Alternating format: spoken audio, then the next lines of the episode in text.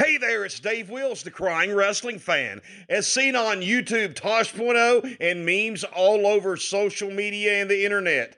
Hey, I'm always marking out. And right now, you're listening to Marking Out. That's right, one of the best podcasts around. And believe me, marking out in pro wrestling is me, damn it! This is Marking Out. Pro Wrestling Talk by Pro Wrestling fans. We marking out, y'all. Follow on Twitter. Pro Wrestling Talk by Pro Wrestling fans. We marking out, y'all. Marking Out. Pro Wrestling Talk by Pro Wrestling fans. We marking out, y'all. Spreading like fisting. Pro Wrestling Talk by Pro Wrestling fans. We marking out, y'all. Marking Out. Pro Wrestling Talk by Pro Wrestling fans. Welcome to Marking Out, Pro Wrestling Talk by Pro Wrestling fans. This is episode 605. I am one of your hosts, Dave the Rave, and you can check me and my friends Brandon and Chris over at markingout.com. Make sure that you are subscribed over on Apple Podcasts, also on Spotify, and wherever else you may be listening to your favorite podcasts.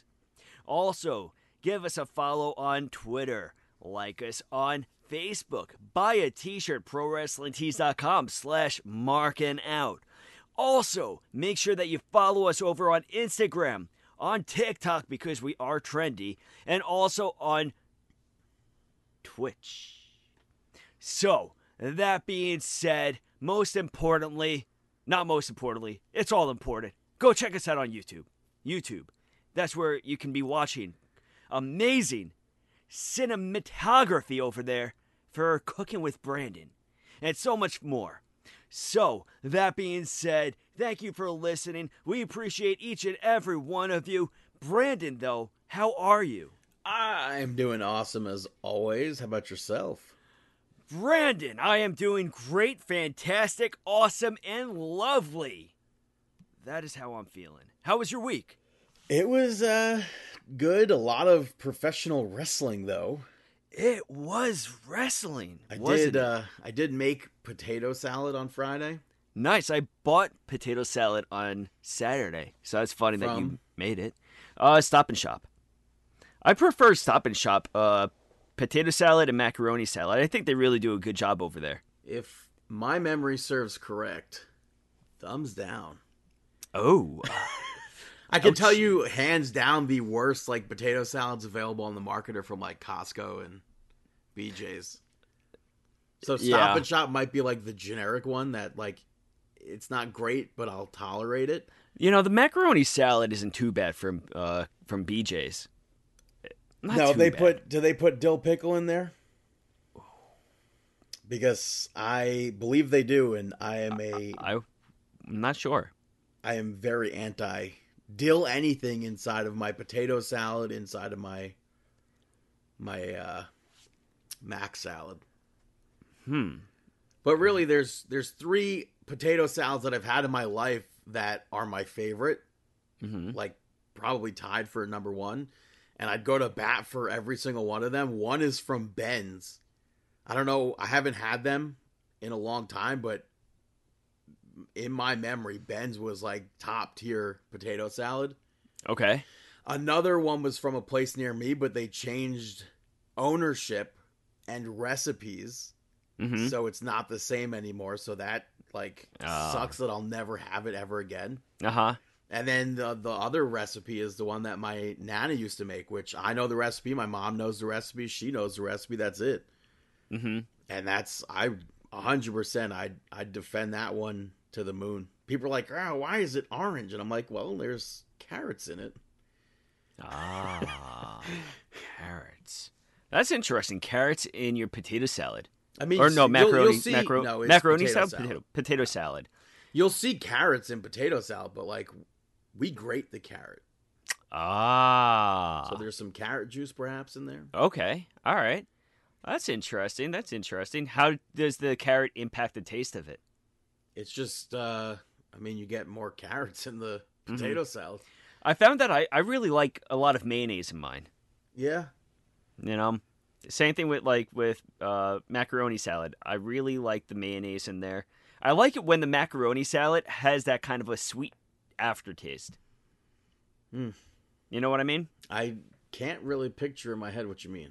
I think like Maybe like a uh, some vinegar mixed with sugar, and maybe a little bit of a red red bell pepper. It could be. It could be a little bit of the sugar additive to it. I mean, makes sense. Um, yeah, I think that I could eat macaroni salad or potato salad all day. Do you prefer your potato salad to be thick or thin, sliced? It honestly doesn't matter to me as long Or as it's, as it's like as long as it's good and there's no eggs in it. I know people are like, oh, people put raisins in it. I'm like, I have never in my life seen a potato salad with raisins in real Mhm. life. I know What's it the- exists somewhere. What's the other form of uh, potato salad? What does that mean? What's like another variation of potato salad? What? What's another variation? What do you mean a variation? Um, what kind of a salad? I'm trying to think of Coleslaw? another. No, no, no, mac salad, potato no. salad? no, no, no. Are you asking like redskin potato salad or something? Yeah, yeah. Or German potato salad? Germ, yeah, yeah. I think the German uh, potato salad. Yeah, Is German potato salad served warm? I don't think so. I I don't I don't know. Is German potato salad served warm? It is. Hmm. Yeah, I've I've liked the German potato salad. I've always thought that that was pretty good. Yeah, that's what I German meant Potato by like. salad is just like I don't know. Isn't that like bacon and maybe? I'm not too sure. I'm not too sure Yeah, there. I think there's bacon in that. with bacon in it. Yeah, I think so. Hmm. Yeah. bacon, Dijon mustard, garlic, apple cider vinegar, salt, sugar, pepper, parsley, and red potato salad. Uh, red potatoes. Very interesting. Very interesting. I always think that you could uh, always have fan- like variation. I'm not a fan of mustard in my potato salad or mac salad either. Mustard, I was never really a big fan of until like the recently, like over the last few years, where I started to really t- uh, test my palate with it. Yeah, I don't need mustard But- in my life. I Yeah. can tolerate mustard, but it's not like, oh, how dare you not have mustard on this hot dog? Ketchup's for children. Screw you. I'll go to bat I- for that too. I go mix. I go mix. I I go I don't need mustard. ketchup and mustard. I, I could really just do ketchup, some sauerkraut. That's all I need. Mm-hmm. I hear you. Ketchup's for kids. Screw you. That's right. Stand up for ketchup always. Yeah, also, I also judge people who go straight for Hunts instead of Heinz. I was thinking about that today. I watched a video. Somebody had Hunts. I was like, ah, I don't, I don't, I don't agree with that. You're like, well, mm. Like, if Hunts is the only thing available, I understand. But yeah, but if it's one next to the other, I mean, you got to go Heinz. yeah, there's no way I'm choosing Hunts over Heinz. No. And there's a very clear taste difference too. oh, definitely. It's like Hunt's Hershey's the- and Nestle's. No way am I choosing Nestle's over Hershey's. No. Hunts is like the knockoff. I mean, I don't Yeah. want to say that, but that's what I'll people say say. Like, oh, uh, Oreo knockoffs or the the Hydrox cookies. When it when it's actually the other way around. Oh man, I haven't had Hydrox cookies in such a long time. I don't know if they exist anymore. Right? I don't think I've seen it on the market in a long time. Yeah, I'm not sure. What's what's what's really sad is like stuff like uh, Oreos and even Chips Ahoy, like the size of the cookies, they feel like they shrunk. Amazon apparently sells Hydrox cookies, Interesting. Interesting. but it says I don't know. Here it says Kellogg's owned it. Oh, now Leaf Brands owns it from 2014 to the current day. Leaf Leaf Brands. Hmm. I think if I if I'm not mistaken, Hydrox cookies are maybe the cookie crunch for Carvel. Really? If I'm not mistaken, I could definitely be wrong on that, but I could That's swear to. God that was a like a a tidbit that I knew from back in the day. Wow. Although first first page on Google, I don't see anything with that. So Hmm. We should do an episode of like uh, short episodes of Brandon Food Fact. Yeah. like or a TikTok series of Brandon food like quick Brandon food fact where you just stay say like a fact about some sort of a food or the brand and then just either maybe even uh, the follow up episode you use that as an ingredient. right. Hey, not a bad idea. Just pitching it. I'm just pitching it. Whether you hit the ball or not, that's you know. But but everybody listening right now, they tuned into pro wrestling talk. And you know they're getting all this food talk, which you should definitely go check out our TikTok videos because Brandon is cooking up a storm, and it looks delicious. He was cooking up some chicken the other day where I was drooling just watching it. But that being said, Brandon, the rest of your week was good. Yeah. How about yours?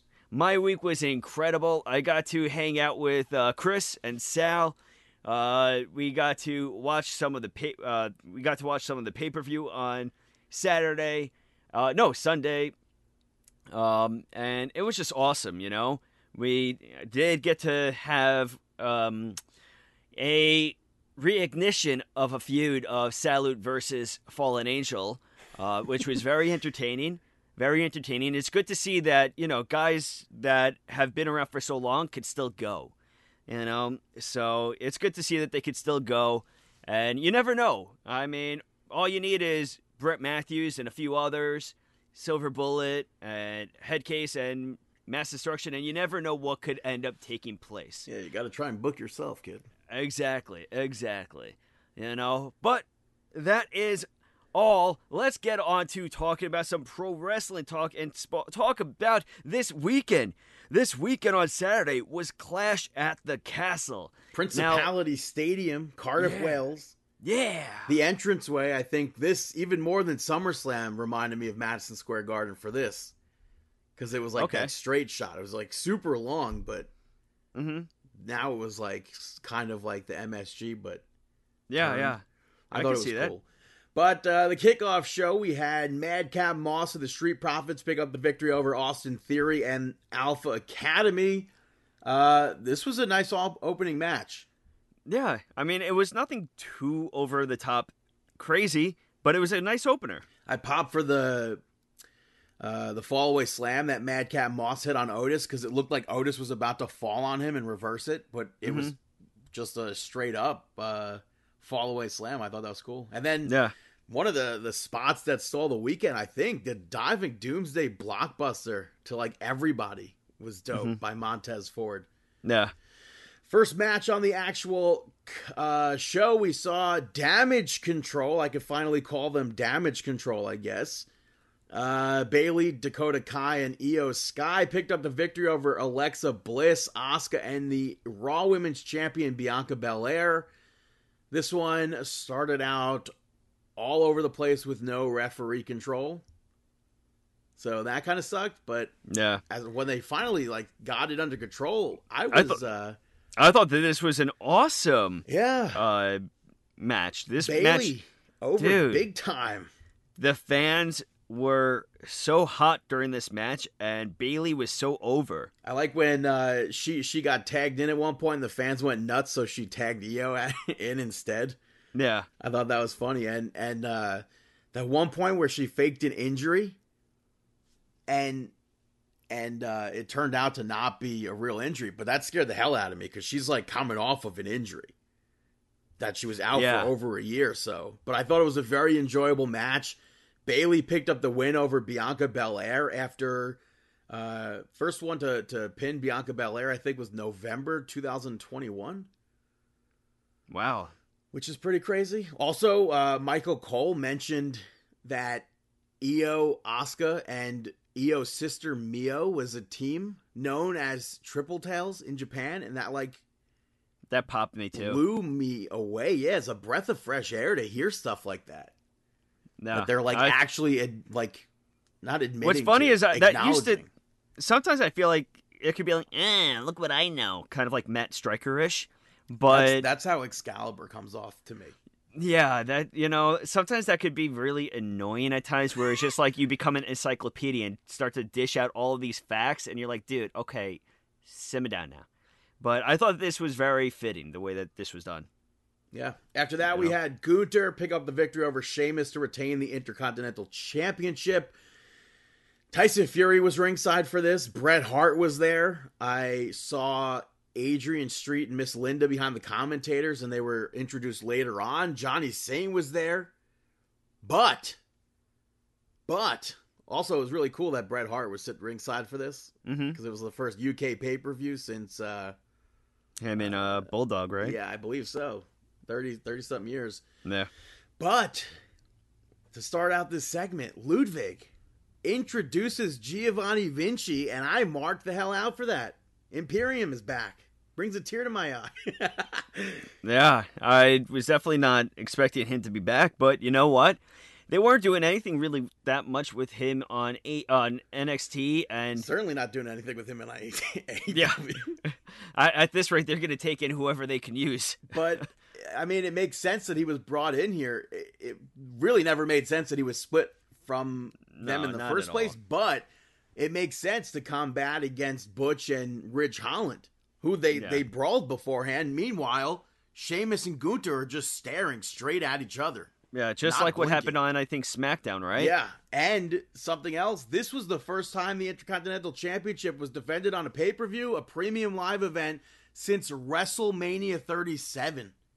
How Wow. the hell does that happen? I have no idea, but this had a big fight feel throughout the whole match, and we knew it was going to be a, a, super rough match. Yeah, and it, I mean, Sheamus. Uh, the thing I love about Sheamus is he is so damn pale that that every single time that man takes a chop across his chest, whether it's a chop or a punch or anything across that chest of his, it just lights up like Rudolph's nose. Yeah, and So those chops were nasty back and forth. Yeah, so that's that's something that I really like. You could see his chest over the time, just like welting up from the slaps from Walt, uh, not Walter, Gunther, not Walter. The uh, the Celtic cross from the top rope I thought was nice. Yeah, yeah. Overall, man, good Gunther match. ends the match after 20 minutes with that lariat, and it was a standing ovation for Sheamus. yeah, and I yeah. and I guess you could include Gunther into there too. This was an incredible match. Yeah, I agree. Next I up, put, you I had put this up there for match of the year candidate for sure. there you go. Uh, next up, you had Liv Morgan successfully defeat and defend her championship against Shayna Baszler. The Uh, uh, the UFC welterweight champion Leon Edwards was ringside for this. mm-hmm. They made mention that Liv Morgan was doing some training with Matt Riddle prior to this match. Yeah, they showed some clips of her training uh, throughout the week with uh, Riddle, uh, especially how to reverse the chokehold. Yeah. But Shayna Baszler worked Liv Morgan's arm a lot in this match. We saw Liv get a few submissions of her own, and then eventually she hits the code breaker and the oblivion to pick up the victory. And I think for the most part, her title reign has been booked like all underdog. But this match to me proved more than underdog. Yeah, I can see it. Espe- and it wasn't a fluke victory either. No, You she know? got a, a good, clean victory over there. Yeah, it wasn't a distraction. It wasn't. It was just pure, clean, you know, back to back signatures, and that was it. Next up, you had Rey Mysterio and Edge pick up the victory over Judgment Day. Let's talk entrances. Edge coming out with his very own lucha mask. I uh, obviously marked out for that. Yeah, that was awesome. But Edge, man, the pop for Edge over there was nuts to hear. What was it, sixty-two thousand people or whatever singing Yeah, the- the- Metalingus, man? you know the entire uh the the entire crowd the entire for the entire event was really amazing you know i i would love for wrestlemania to I- be in the uk I was so against WrestleMania because I don't want to have to watch WrestleMania at like twelve o'clock. yeah I'm fine with that, man. That crowd Wow. deserves WrestleMania. i'm gl- i'm happy to hear that that changed I enjoyed mindset. sitting there at 1 p.m. watching a pay per view and then have or a PLE Mm-hmm. and having it uh, over by four. Obviously, WrestleMania would be a lot longer than that. but- yeah but i mean so i i totally agree i think that i think that they deserve it you know i think that the money is there too i mean and to we'll get, get those fun chants that that I'm going to miss from NXT UK. Dude, I mean the even the Hey Bayley. When was the last time we actually heard the Hey Bayley chant? It's been a while. Yeah, You know, Well, I and mean, I hello, and I'm just gonna I'm just been gonna out for a while. yeah, but I'm just gonna say that I don't think we said it, but Bayley's reaction to the crowd too, like with the "Hey Bayley" chant, was perfect. Yeah. You know, and I love the fact that whenever they got louder with it, she would just tag right out, so this way it would quiet them down. Uh, but let's get on to the Rey Mysterio Edge match. Um, overall, I thought that this match was pretty solid. Edge hit a 619, which they were like, maybe it should be called the 519. I believe that's the area code for Ontario. Uh, So it's pretty crazy that it's one number down. that is pretty weird. Um, but he also speared Damian Priest through the ropes at one point, like Big E would do. We saw Dominic distract the referee, which allowed Rey Mysterio to get involved, but Rhea Ripley took Dominic out. And then, Took him out hard too. but then Rey Mysterio jumped out onto her. I was watching that. He didn't really jump out onto her. He Well, kind of I jumped mean, into Dominic. Into Dominic, but Yeah. still, that the effect Took was her onto out. her. yeah, it took her out. Dominic Yeah. at one point grabs Finn Balor's foot when Balor himself set up for a 619. And that allowed Edge and Rey Mysterio to pick up the victory. Yeah, and this this match was just awesome. You know, And then Dominic kicks Edge below the belt. Yeah, I mean, for a while, while there's there's like it was kind of you saw Edge and Rey Mysterio celebrating, and they were so happy and celebrating, and Dominic was like just off to the side watching them, and you can tell that Dominic was visibly not included in this, and that he felt left out. And then, like you said, he went over to Edge. They tried to pull him in, and that's when he just low blowed him. Yeah, and, and Rey yelled and begged at Dominic to stop. And then he decked Rey Mysterio. Yeah, just like Eddie Guerrero style too. I mean, Batista did that as well. Uh huh. I feel like there's probably one more person in there that's turned their back on Rey Mysterio, but uh, it was just, I think, incredible heat for Dominic. Yeah. Oh yeah. They hated him. They hated him. Um, but I was very happy because I've been saying for a long time that this was going to happen at some point. So I'm Well- very happy. And then even the Judgment Day's reaction to it was awesome. They were just laughing. Yeah, like the hyenas. That's what it reminded me of. yeah. And then Lion Dominic King. left his boots in the ring, and he walked off. Dominic left his boots in the ring. I believe so. Yeah, he took off his shoes and left them in the ring. So I thought that it was that's a very interesting move right there because usually a wrestler will leave their uh, shoes in the middle of a ring when they retire. So he did that. So I don't know. Maybe it's him retiring his that person like good guy. You know, maybe it's a change of that uh, character. Right. So After Thought it was really saw Seth Rollins pick up the victory over Matt Riddle. talk about singing along to the theme song. Uh, Matt Riddle had Patrick Star gear, which I thought was funny. Yeah, and, And then Seth Rollins Seth had Elton John gear. Well, I don't know if I can say it was Elton John gear or Rocket Man inspired gear instead. What's the because difference? I don't think I don't because that's the outfit basically from the movie Rocket Man. That was a movie.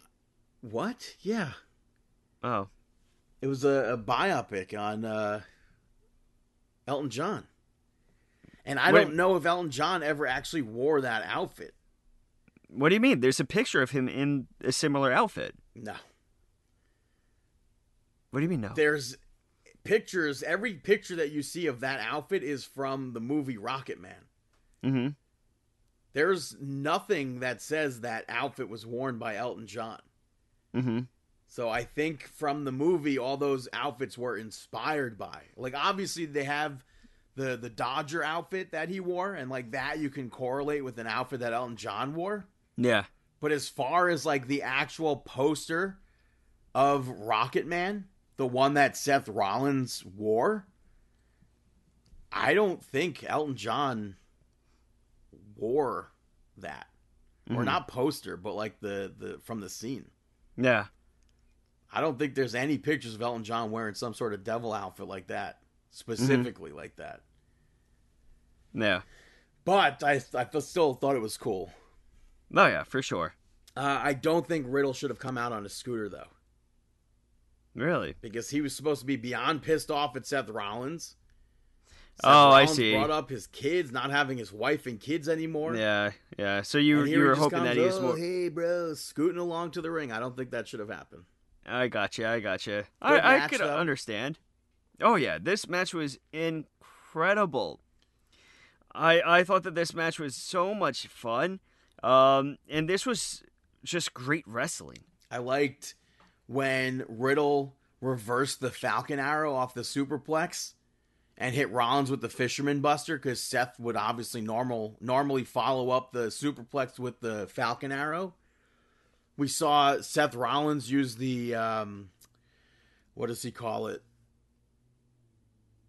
I'm gonna blank on the name. Describe. What's, what's the the neutralizer? The is it the Bro Derek? Oh, the yeah, the Bo Derek. No, No, the Bro Derek. Bro Derek. Bro Derek. He yeah. used Orton's Hangman DDT. Yep. and we saw him tease for an RKO, but Matt Riddle countered it into a rear naked choke. And that And was then- a cool. That was a cool reversal too. Yeah, and then Riddle went to go use a chair, and Seth Rollins got out of the way for it, hits him with a stomp, and as he gets back into the ring, Seth gets one from the, the middle rope, Yeah. picks up the victory, and then Riddle on Monday Night Raw, we, we find out footage from after the match, whatever. Riddle wants a rematch, and Seth is like, I'm moving on. So what happens with that, I have absolutely no idea. No I'm clue. surprised Riddle didn't win this match. I yeah, I mean, but Rollins finally gets a pay per view victory. You know, but now on to the main event of the evening. Championship on the line. Roman Reigns picked up the victory against Drew McIntyre, successfully defending Universal Championship. Um, this match was really good. Karrion Kross and Scarlett were ringside. Yeah, the entire time, They used Broken Dreams for a video package that aired before Drew McIntyre's entrance, and he which came also out. which also broke a little bit of your dreams. Yeah, well, I- I'm I mean, with you're them not, you're not not you're not alone Dreams, too. though. I mean, there were so many people that were hoping that that was actually going to be his. I am uh, fine with them not using that though. Yeah, I, I still think Drew McIntyre had one of his best entrances at Takeover hmm in Brooklyn when he had the pipe, the New York, uh, I think it was the NYPD Pipes Band or something. hmm But McIntyre obviously beyond over in the UK. Oh yeah, And I spoke about that big fight feeling with Sheamus and and Gunther. This felt even more like that. They they mentioned the Usos and Sami Zayn weren't medically cleared after what happened on SmackDown. So as far as we assumed it was one on one. Mid match we got a promo kind of from Roman demanding Cardiff acknowledge him and he gets hit with a claymore. They continue. Roman Reigns goes for a Superman punch, and Drew McIntyre reverses it with that the Future Shock DDT. Goes for another Claymore, and Roman Reigns ducks that, hits a Superman punch. I thought that was a fantastic spot. this I I think that this entire ending was just the last five minutes of this match was really so incredible. Not even the last five minutes, though. Like every piece of this, Roman Reigns. Oh yeah, he hit Drew McIntyre with the spear. Drew kicks out and then spears Roman through the barricade. yeah. He goes for another claymore. He gets hit with another spear. And then Reigns argued with the referee, and Drew McIntyre accidentally smashes into the referee. Theory runs down to cash in, and I'm like, oh, yes, this is happening. Youngest WWE champion in the history. And, bo- And when he when he goes down, ringside? both Tyson both, re- both both wrestlers are totally knocked out right now when Theory comes out, so it Yeah. could happen. and he runs down to cash in. Tyson Fury pops him in the jaw. He gets knocked out. Drew McIntyre hits another Claymore, and Roman Reigns kicks out. Another Superman punch. We get a Glasgow kiss. Um, and then he ducks a Superman punch, hits a, a Claymore, and then you think it's going to be a three count. Solo Sikoa shows up, pulls the referee out of the ring before a three count, and Which I'm gonna say you brought up last week. and then Roman Reigns hit the spear and picked up the victory. You did bring up uh, Sikoa Mm. last week on the show about his potential involvement. Seeing that, I don't know if you were texting me that. You said it on the show, no? I don't remember. All right, so then, it, yeah, at some point, either it was on the show or off the show, but you said that a wrestler that you haven't. Oh, I think it, you texted it, But we were talking about what could potentially happen, and you said a wrestler that hasn't been around in a while that could make uh, interference was Sikoa. Mm. And so you definitely called that, and that was awesome. The ending. So Roman Reigns wins again and and crushes everybody's UK dreams of Drew McIntyre celebrating in front of that crowd. He leaves and then Tyson Fury gets in the ring, or he stays there actually. Tyson Fury gets in the ring. They have a stare down.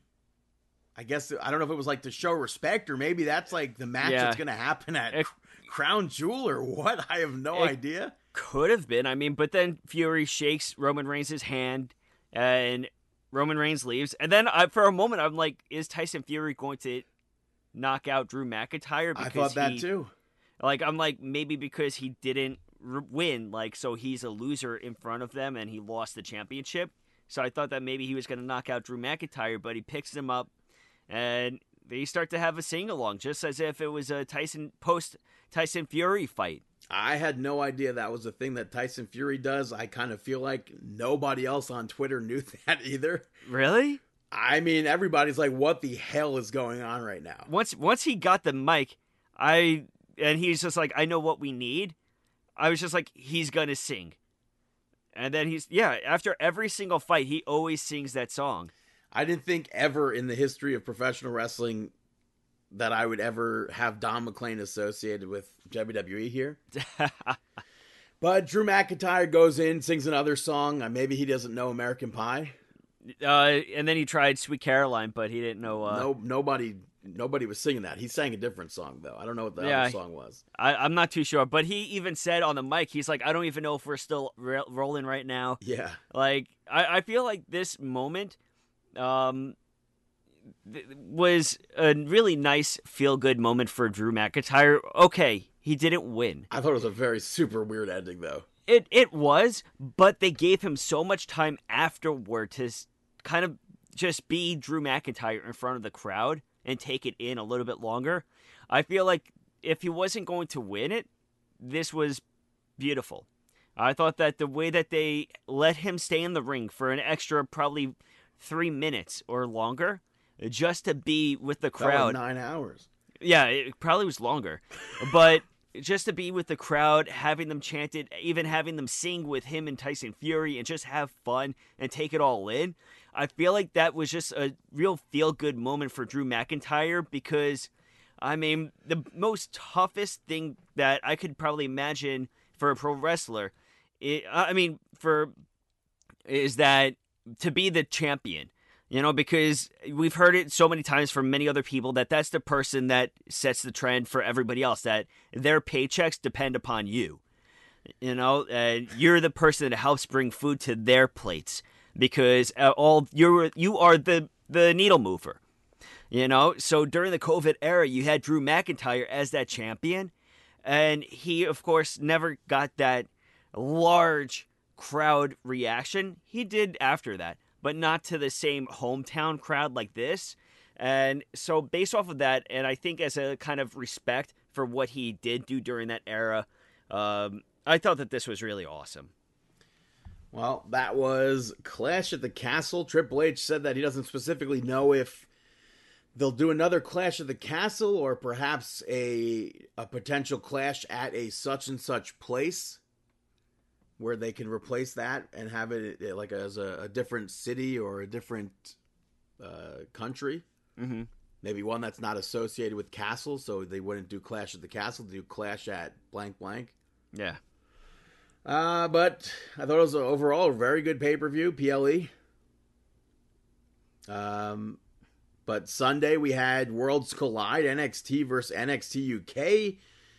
Kicked off with uh, not an NXT UK match. It kicked off Carmelo Hayes defending the North American Championship against Ricochet, picks up the victory. They, I think, really killed it. 100% The crowd was so hyped during this. I thought that spot where they both did the springboards and collided into each other midair. yeah I thought that was cool. Trick Williams got involved a few times, but overall, I thought they they put on a, a very solid match here. Yeah i totally agree with you i thought this was a solid match and a great opener Yeah. Uh, they showed footage of the parking lot, I guess. Roderick Strong was taken out. He was all bloodied. And then that leads us into Pretty Deadly picking up the victory over Briggs and Jensen, Gallus, and Diamond Mine in a fatal four way elimination match to become the new tag team champions. It opened with a brawl. Lash Legend got involved. Fallon, Fallon Henley got involved. It was a very, very chaotic match. I think the ref was trying his damnedest to get the control of it, but it was very, very chaotic. Yeah, this was all over the place at times. I mean, so something that I personally didn't like was um, one of the guys from Diamond Mine. Uh, he took down his singlet, and then he put back up his singlet, No. and then he took down his singlet Never again. happened. There's no way. Yeah, it did happen. It did happen. He took down his singlet. Uh, who? What's his name? Julius? Yeah, Julius. So he took down his singlet, and then he did the move or whatever, or it got stopped. I forgot what how it went down. But then he goes back into the corner and he puts back up the singlet, and then he proceeds to put it back down. It was just a weird little uh, moment, weird real, real, real little moment. But hey, pretty deadly picked up the victory. I'm really happy that they won. Um, Briggs and Jensen got eliminated first.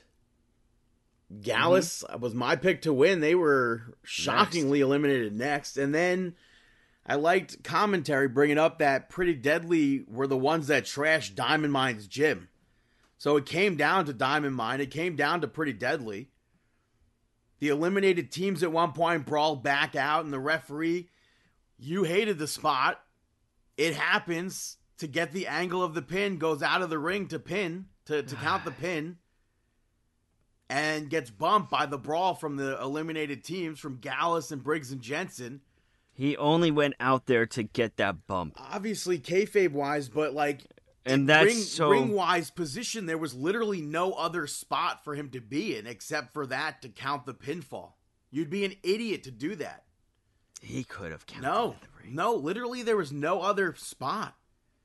We'll find a spot. But during that, when the ref gets bumped, Damon Kemp hits a, a spear to stop a chair from being used, and then picks up the chair, and it looks like he's going to be uh like helping out Diamond Mine. Cracks Julius with the chair and takes him out. Helps the referee back into the ring. Boom. He took Roddy out. yeah, That was pretty crazy. I agree. Backstage, Tony D'Angelo spoke with Stacks, and he's like, It's good that we got rid of Legado. And then Cameron Grimes walked by. He goes, You got rid of Legado? Which I thought was funny, but he he has he's like he wants nothing to do with Tony D'Angelo, so he ends up leaving. Later on, we saw the Dyad speak with Grayson Waller. He leaves them alone. Someone in the background takes a button while Grayson Waller was interviewed about Apollo Crews. And Waller's like, My mom is disappointed in in in him, in me. I don't care. So I guess Grayson Waller now has heat with his own mother for what he did to Apollo Crews. Uh, it sounds like it to me. Next match, though, we saw Mandy Rose pick up the victory over Meiko Satomura and Blair Davenport to become the unified NXT champion, women's champion. Uh, man, this was a, a very hard match to call. And I said it last week. I did not want to see Mandy Rose lose. I did not want to see Meiko Satomura lose. I definitely didn't want to see Blair Davenport win. So, but I thought the Um, ending of this match was very, very, very, very well done. Yeah, I thought that this was really awesome. I did not really expect Mandy to win this. I thought Meiko was going to, but I thought that this was really awesome. Yeah, You know? Mandy. Mandy went for her knee, but Blair Davenport rolls her up. And during the pin, Meiko hits her finisher and goes to to pick up the victory there. Boom. Mandy hits both them with the knee to pick up Yeah. the victory. Yeah, Very totally well done. out of ending. nowhere. Out of nowhere. After Uh, that, next, Katana Chance and Kayden Carter picked up the victory over Doudrop and Nikki ASH to retain the NXT Women's Tag Team Championships. This match was a nice little uh, match before the main event. I thought Doudrop and Nikki did so well in this match. Yeah, I agree. I, I mean, we put over every single time the, the tag moves that Kayden Carter and, and Katana Chance do. But we got some tag moves from Nikki ASH and Doudrop. Mm-hmm. And then Toxic Attraction ran down during this, and Nikki takes them out, but that caused a distraction leading to the end of the match. Yeah, Chance and Carter walking out as champions. But we'll know? put a pin in that. Yeah. Next up for the main event of the evening, Bron Breakker picked up the victory over Tyler Bate to become the unified NXT champion. For Tyler Bates' entrance, he walked past video footage of himself winning the title in 2017, and then Pete Dunne winning the championship, and then Walter, and then Ilya Dragunov, and then finally himself winning it again. So it was like a nice video. I don't know if you would call it a video package, maybe not, like a highlight reel of sorts to remind Yeah. him what's like. It's just us. It's literally one, two, three, four people who have been the champion, five reigns. Yeah. But uh, Tyler Bate was very over in this match. I thought the match itself was great. Fans Oh, yeah, went I- nuts when Bron kicked out of the, the Tyler Driver 97. And that that move was done so well too. And then Bron at one point goes for a spear and Tyler Bate knees him in the face. And There's fans n- went nuts. There's nothing not to like about this match. And No. the more that I watch Bron Breakker, the more I am becoming a big fan of his too. And uh, yeah, he ends it. It was the uh, uh, rebound lariat that Tyler Bate was going for, and he catches him midair with the spear. Yeah. And then Tyler Bate handed him both the championships to to end the Worlds Collide, and they hugged. Yeah. I think yeah. Bron. We said it the other the other time there was a title match, or I said it at least that I need to see matches against like Shelton Benjamin, somebody like that, or like I, I know I said Ultimo Dragon.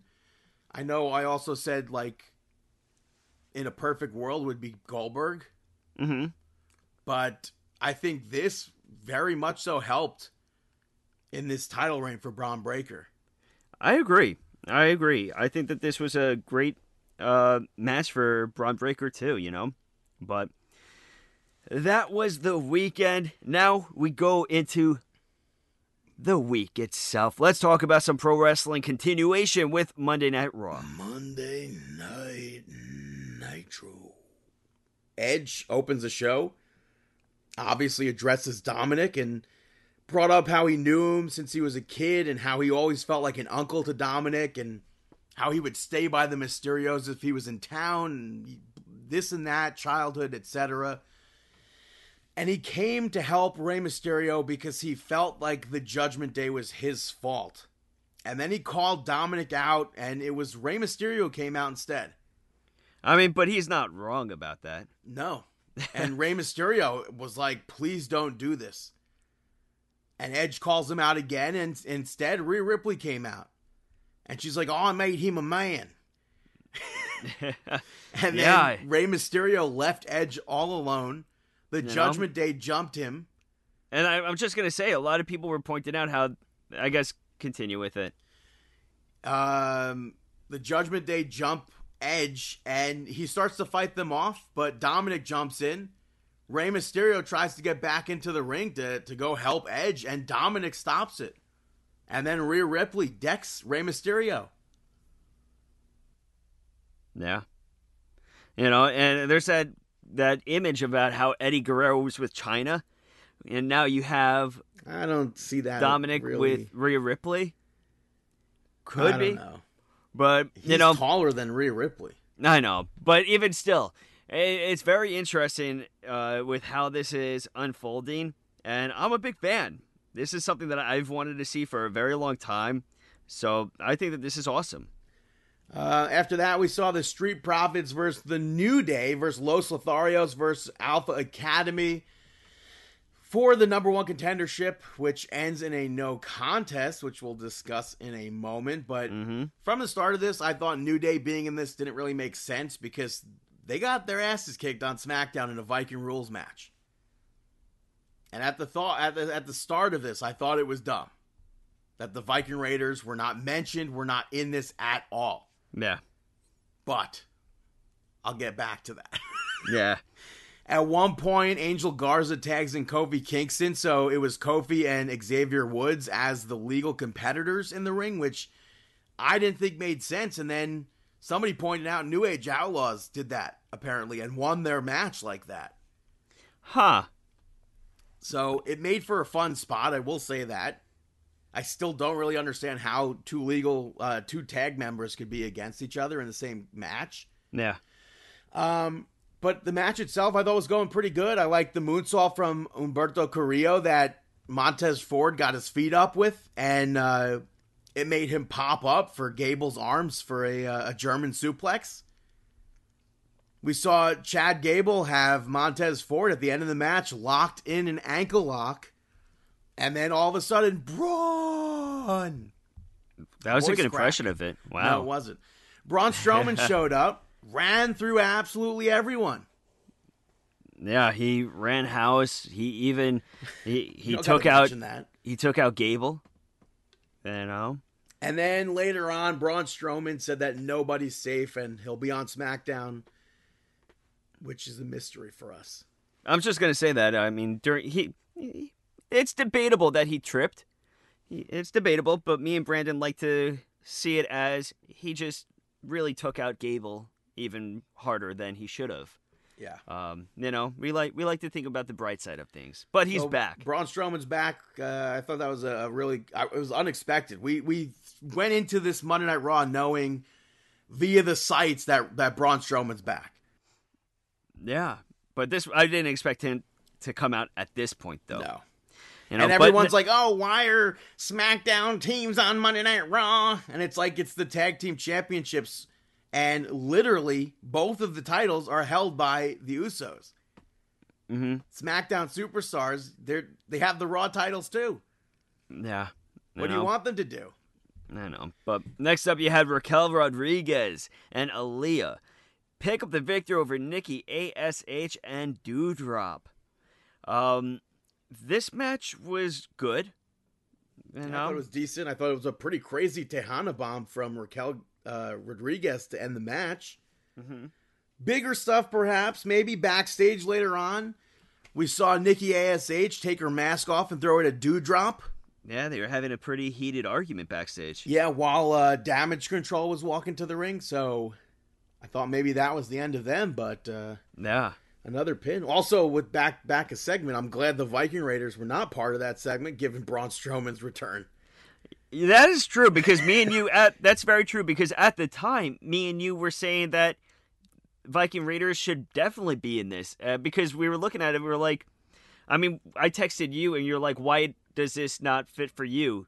Or whatever you said. I'm like, well, Viking Raiders aren't in there. They just had this entire big match with New Day. They had the, you know, it only made sense for Viking Raiders to be there, but now it made sense why they weren't. Also, if you have not watched that Viking Rules match, I'd highly suggest it. That match, wa- that match was, was really, a really lot of fun. fun. Yeah. Uh, after that, we saw Austin Theory, uh, perhaps maybe all loopy, saying the, the wrong names of events and stuff. I thought Yeah. that was the best way you could play it off. Is I I got knocked out by Tyson Fury. I thought that was perfect. Yeah, I thought that that was very clever too. But Kevin Owens came out and made fun of him for getting KO'd, which was clever, funny. Only brings up uh, memories of Kassius Ohno, though.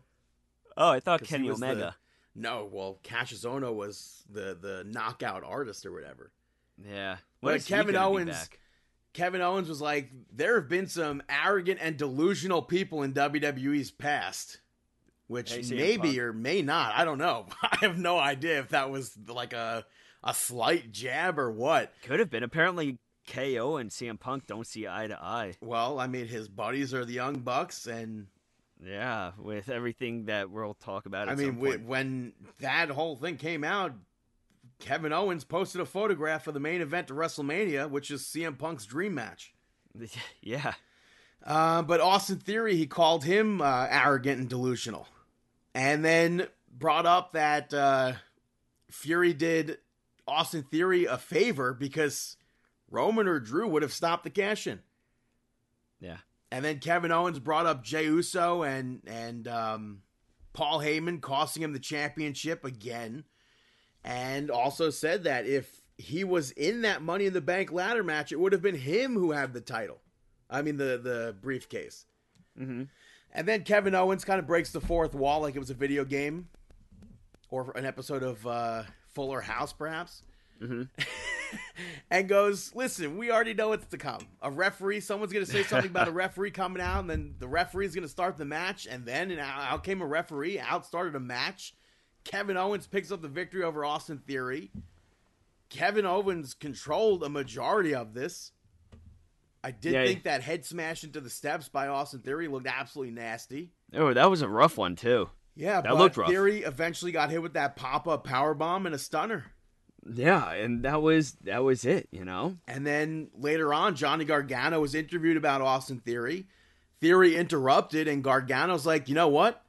I'm returning to in ring action next week. Who he's going to be facing? Maybe it's Austin Theory, maybe it's not. Maybe Theory gets involved in that match. Maybe, Yeah. maybe, I don't know. Who, who do we see Johnny Gargano facing? Oh, I gave you my entire lineup. Chad would- Gable would be a great opponent. That'd be cool. I mean, I think that Gargano versus Rollins would be fantastic. But I don't see that happening. Mm-hmm. It's got to be somebody on the lower mid. The lower mid. Um, but after that, we saw Damage Control come out, and they brought up that Dakota Kai was not the legal person. So next week they want the titles. They want a, a rematch. Bayley brought up how she pinned Bianca Belair, something that nobody's done, like I said before, since uh, uh, November 2021. Then Bianca Belair came out and brought up how she's still champion.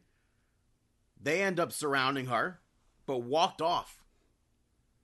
And Bayley's like, I'll get that title one way or another. So Yeah, we'll have to see uh, how that ends up going. earlier in Yeah. the night, Rey Mysterio issued an open challenge to the Judgment Day one on one. It was Damian Priest who accepted and picked up the victory over Rey Mysterio. We did see the Judgment Day eventually make their way out, which distracted Rey. I thought it was going to be over a lot sooner than it was, especially after the Judgment Day came out. Mm-hmm. But Rey eventually went for that 619, and it was Dominic who stopped it. And Rhea Ripley, on behalf of Dominic, I guess, laid out a challenge to Edge for next week. So next week, we're going to see Edge versus Dominic. Yeah, and you gotta, I guess, assume that Rhea Ripley is going to be having her presence felt in there, you know, or she's gonna let Dominic just get beaten up, kind of like to as a a lesson, you know. Edge Maybe and she- Beth versus uh, Dominic and Rhea Ripley. That could be overtime. I mean, he did have that stare down with Beth Phoenix and Rhea Ripley previously. So, could happen. Could happen. But yeah. Um what else do we got? We got the main, Main event, of the evening. Yeah. Bobby Lashley picked up a victory over The Miz in the steel cage to retain the championship. Um, The U.S. this- Championship defended in the main event. yeah, yeah. Um, I mean, last week we had a women's championship defended in the main event. This week we got the U.S. championship defended in a main event. Um, they did attack Bobby Lashley, him and Ciampa, before the match, which injured his left arm, which Miz worked on during the match. And uh, I thought Miz got some good offense in this match. Miz and Ciampa at one point smashed Bobby Lashley in the door. And when Miz went to climb out, So close, Lumis shows up, and they got like a, a camera angle that we've never seen before. dude. That that camera angle, that was incredible. So Miz ends up climbing back in. He ate a spear, loses the match, and Lumis starts climbing the cage. Miz tries to get out, but Lashley closed the door. And then Yeah. Lumis gets in the ring. He locked Miz in the silence, and and that ends Monday Night Raw. Yeah. Then apparently once Raw went off, the the cage rose up and Lumis took the the limp body of the Miz, flung him over his shoulder, and carried him off. So I guess Lumis has the Miz again. Interesting. Yeah, very interesting. Um, so let's move on to NXT. Uh, NXT kicking off with Tyler Bate in the ring, speaking about his uh, recent match with Bron Breakker. Yeah, thanking the fans, thanking Bron Breakker, saying he hopes he represented the UK well. Yeah. And then Oh, Gallus came out. He's like, brother. They're like, brother, you lost. You let the UK down. And then the fans, I thought was really funny. They're like, you lost too. yeah. Which Tyler Bate brought up. And then they end up attacking Tyler Bate. And Bron Breakker made the save and laid out a challenge to Gallus. That sets up the main event. I thought it was a good opening segment. Oh yeah, and and it set up the main event either. Uh, either. Neither. Either. Also, Probably. pretty deadly we saw backstage where Lash Legend interrupted and said that people are saying that the only reason why they won the ta- the tag team championships was because Damon Kemp got involved, and they got pissed off. Later on, we see them uh, run into Tony D'Angelo, and he's like, "How much did you?" How much did it cost for Damon to screw over Diamond Mine like that? And I thought that was funny. And then uh, that that pissed them off. They left. And then we saw later on Cameron Grimes walk past Tony D'Angelo and Stacks. And Grimes is like, brother, the answer's still no. I don't need anyone. And D'Angelo's like, the last two guys who who said no got ran out of NXT. And then Cameron Grimes throws an espresso at Stacks, and then they beat him down. So I don't know. Maybe he will end up joining the Dyad or something. Uh, I don't think about that one. I can't see him joining the dyad. Well, But- first or schism as a whole, perhaps I don't know. Mm, Somebody, I mean, Joe Gacy's been trying to get him to join. Tony D'Angelo maybe kind of got him to join, tried to tr- get him to join them. uh huh. Who's he going to end up joining? No one. First match, we saw Nikki Ash and Doudrop pick up the victory over Toxic Attraction. Very, very surprised that Toxic Attraction lost this. Especially, we just saw Nikki pissed off. She threw her mask at Doudrop. I'm still confused about their injury. I, I'm who's Toxic Attraction? Yeah, yeah, I don't know.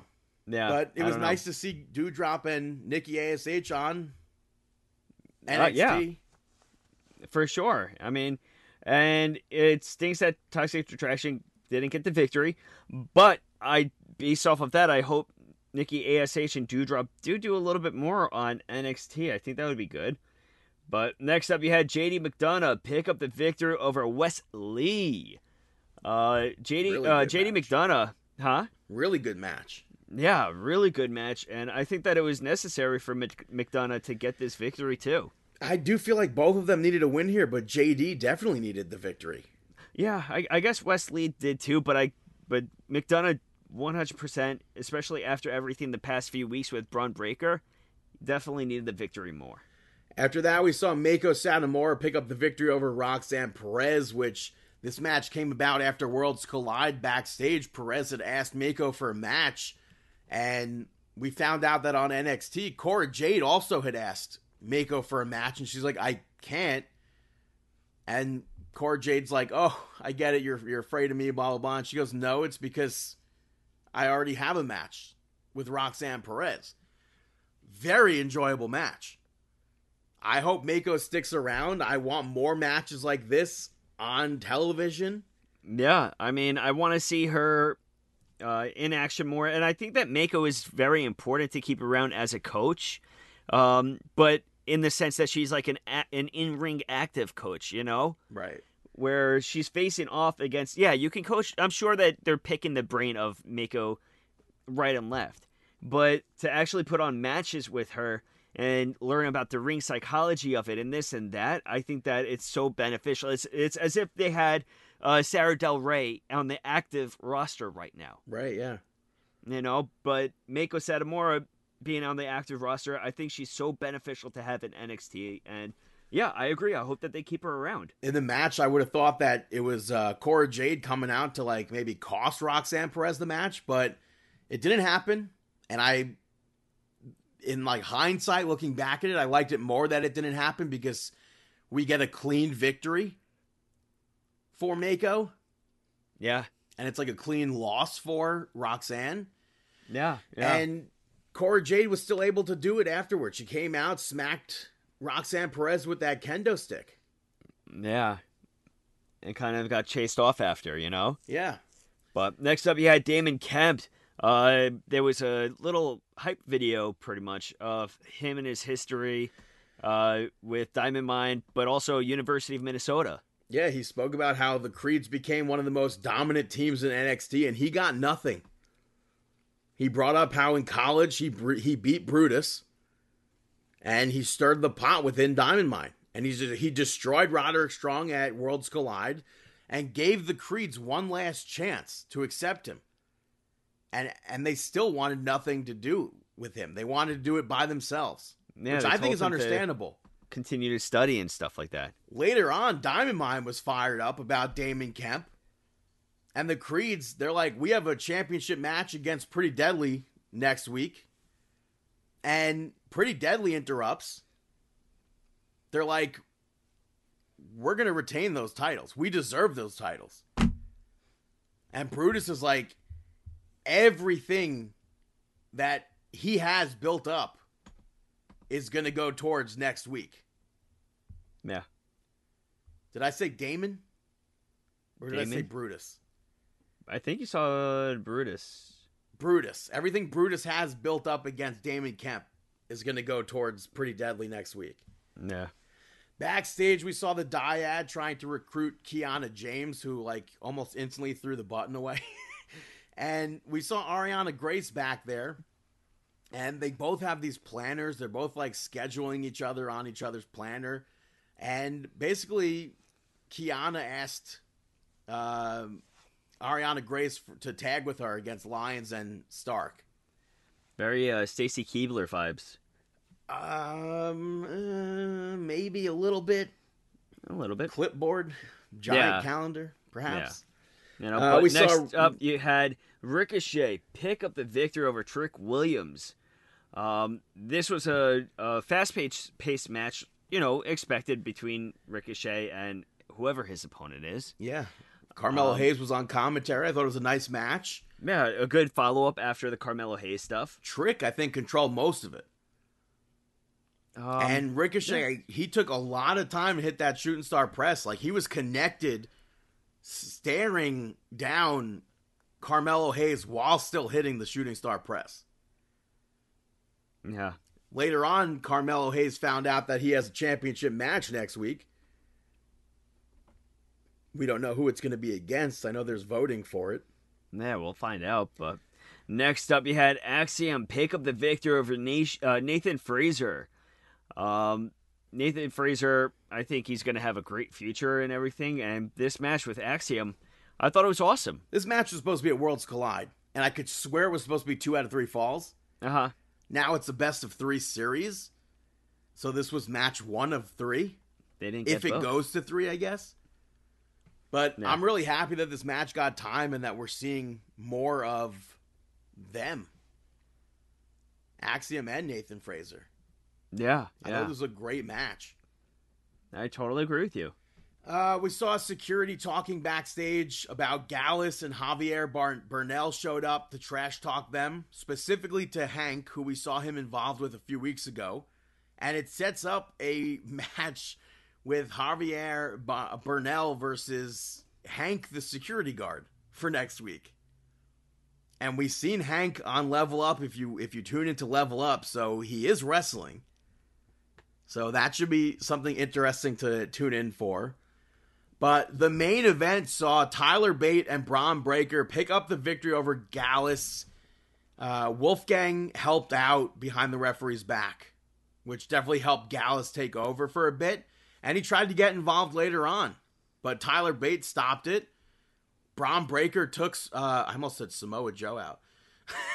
he took uh, Joe Coffey out with a spear, and Tyler Bate ends up winning the match with the Tyler Driver 97. And I, I, think it's so crazy to, to see the way that Bron Breakker wrestles, the way that he does, because he does like high flying moves, but he also does big guy moves. Where mm-hmm. it's like I can't really pinpoint to compare him to somebody. Like uh-huh. maybe. Brock Lesnar, but not really Brock Lesnar, because Brock you're not catching. We saw one shooting star press in his whole career on TV. Yeah. Bron Breakker's doing standing moonsaults and stuff. Dude, he's got one hell of a future. And then they're celebrating their victory, and JD McDonagh comes out, attacks Tyler Bate afterwards. So, all in all, this was a very NXT UK heavy episode. It was. I thought it was great. And next week's episode is the one year anniversary of NXT 2.0, which is crazy that it's already been one year. Wow. And like I said before, fans get to pick matches and stipulations. I know uh, the Creeds versus Pretty Deadly, the the match that's winning right now is a steel cage match. Mm-hmm. So I'm pretty sure we're going to see that next week. But that's NXT. There's obviously, unfortunately, no more NXT UK. And we're not covering SmackDown this week because I'll be away. But before we move over to AEW and bring on Chris, I wanted to thank Dave Wills for the awesome bumper that we played at the very beginning of the show.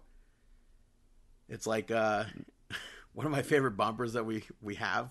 I agree. Now. It's it's totally incredible. It's it's exactly what you were hoping it would be. Yeah, and you can check him out on September 24th in Taylors, South Carolina at Combat Pro Wrestling's September. Uh, it's a benefit show for the East Side High weightlifting department, and he's going to be managing Barbarian in a match against Randy Wayne, and he'll be managing Chris Hamrick and Neil Koloff as they face off against Charlie Haas and AEW's Griff Garrison with Arn Anderson in their corner. Wow. And uh, he also may or may not be wrestling. He uh, he says he won't be because he's only a manager. Yeah. But I believe there is a challenge out there for this show. So on yeah, September you never know. Twenty fourth, if you're in Taylors, South Carolina, check that show out. Yeah, that sounds like an incredible event that you will not want to miss out. I know that we, being on Long Island, wish we were down there to attend, but you know, you do not want to miss that out. And uh, now we're gonna kick it over to Chris so he could explain everything that took place this week. Oh yes, please, Chris, explain, please. In AEW, and uh, we'll be right back here on Marking Out. This is Shane Hurricane Helms, and you're listening to Marking Out. And if not, what's up with that? Back here on Marking Out, Pro Wrestling Talk by Pro Wrestling Fans. It is Chris and I am with you for the second half of the show by myself. Um, I was going to get good friend Sal, I think on the podcast maybe for the first time ever to talk about All Out, but unfortunately due to scheduling conflicts, it couldn't happen. But we'll get Sal, my pal, my favorite opponent in the backyard wrestling uh, universe. That's in WCW. That's in BCW. That's in EBW. Um, to come on here, we're going to talk about All Out because him and uh, and Dave came over to my house on Sunday and we had some burgers. Uh, we had some food. We watched some wrestling, and it was a fun day. But we're gonna backtrack a little bit because we got to go back to Rampage. We're gonna quickly cover Rampage here, really quickly. Uh, you start off the show, which what I thought should have been the. Brandon says every week, "Oh, this match should have been the uh, main event," and this should have been the main event, as it was the Rampage finals for the trios tournament, and uh, Alex Reynolds, John Silver, and Hangman Page defeat the Best Friends. I'm not happy about this. I wasn't happy about this, but in the the story that they were trying to tell about the trios tournament, it had to happen. So. Um, John Silver gets a, a roll up on Chuck Taylor to get the win. I thought this match was fun, and uh, these trios matches were fun. So going into All Out, it was set up Dark Order and Hangman Page versus the Elite. Uh, next up match after this, you have Rey Fenix facing off against Blake, Blake Christian, Blake Blake Christian, and essentially just squashing him. It was just a way to kind of hype him up going into that Casino a Battle Royal match that was at All Out on Sunday. Uh, Hook confronts Angelo Parker, and you know they just you know kind of get into each other, staring off against their their match they had at the zero hour. Uh, I really don't want to talk about this, but it set up a match. Uh, you had Ruby Soho and Ortiz pick up a surprising victory over Sammy Guevara and Tay Melo, the AAA World Mixed Tag Team Champions. Uh, and then after the match, Ruby pointed to the mixed tag team titles, which set up a match again at the zero hour mixed tag match for the AAA World Mixed Tag Team Champions. Um, and you you have you have stuff to set up all out here because that's essentially what this was. It was the last event before All Out. It's a way to hype up the pay per view. You know, you had ahead of their match of All Out, you have uh, the champ swerving to the glory and the challengers the acclaim. Said, you know, Keith Lee says no more reps. You're gonna prove yourself in 48 hours. You have the essentially that trios match that that wasn't for the trios tag team championship. All those guys come out. You have Dax, Wardlow, you know, uh, Cash Wheeler. You have Jay Lethal, Satnam Singh, Sanjay Dutt, the Motor City Machine Guns. Just kind of going back and forth, hyping that match up. And uh, your main event, which shouldn't have been the main event in my opinion, but that's just me being the, the, the opinionated wrestling fan. You have Ricky Starks pick up a victory over QT Marshall. Uh, you know, he, since uh, to the dissolution of Team Taz, you've seen Ricky Starks kind of feuding with the factory.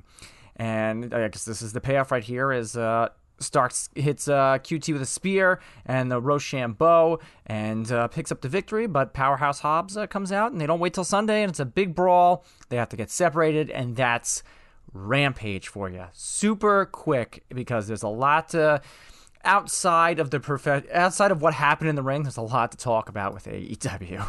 Um, and if you have not been living under a rock, you know. But let's talk about it. Their WrestleMania All Out happened this past Sunday. We watched it in my backyard. It was funny. You had the zero hour to start off the show, and it started off crazy because you have your World Mixed Tag Team Championship uh, chip match happen, but like it starts off with RJ's RJ City's fantastic red carpet. If you were paying attention during the day on Sunday, he had some really uh, great uh, people on his red carpet, and he had Tay Melo and Sammy Guevara, who then get confronted by Ortiz and Ruby Soho. They redo the golf cart spot with Sammy getting hit. Uh, I got to give a huge shout out to Ruby and Ortiz doing the uh, Bull Nakano and uh, Aja Kong face paint for this, which was fun.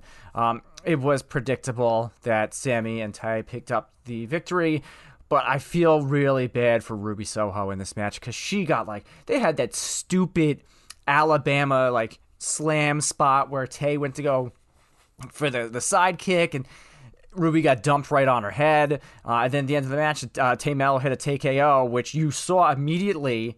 At, at, she get she got pinned, and then people just rushed to get her out of there because she probably broke her nose, which is uh, unfortunate. Um, FTW Championship, Hook defended successfully against Cool Hand Angelo Parker. Um, you saw Action Bronson at ringside, which was very, very cool. Uh, a little bit of a longer match for Hook, which I, I liked. And he uh, picked up the victory. After the match, though, you see Matt Menard run out to jump Hook, and then Action Bronson makes his way in, and he gets he gets his hands on Parker and Menard, which I thought was great. I thought this was very cool. I'm going to jump ahead right here because they announced on Dynamite that at Grand Slam in his hometown of Queens, New York, it's going to be Action Bronson and Hook uh, versus Angelo Parker and Matt Menard, which I th- I love this. I think it's great. Uh, Action Bronson has been somebody who has always been a professional wrestling fan. He's always kind of shown his love for the business. So it's a cool way to get him involved, and it's also a cool way to give a spot to Hook, the FTW champion, who you know Arthur Ashe Stadium is on Long Island. Yes, it's in Queens, but to give him a shot with somebody, because you know, there's not even just the sheets, you know, like bigger um, publications are going to pick this up. Action Bronson going into a ring with, you know, with Hook, who's, you know, Taz's son, which will be, it'll be cool. But again, Hook picks up the victory here. I'm about it. The All Atlantic Championship match, Pac picks up the victory over Kip Sabian. This was just a, a weird match, and I think this was the first match that we saw Kip, unless he was on uh, Dark or Dark Elevation, which I didn't pay attention to because I've been told by Brandon that you're not supposed to pay attention to those shows. However, it this was this was I think the weird a very weird match because of Kip's new kind of personality. He's talking to the box. You know, there's there's points in the match where he's going to the box and telling him what to do. But you know, uh, he pin Pac picks up the victory and pins uh, Kip with a black arrow.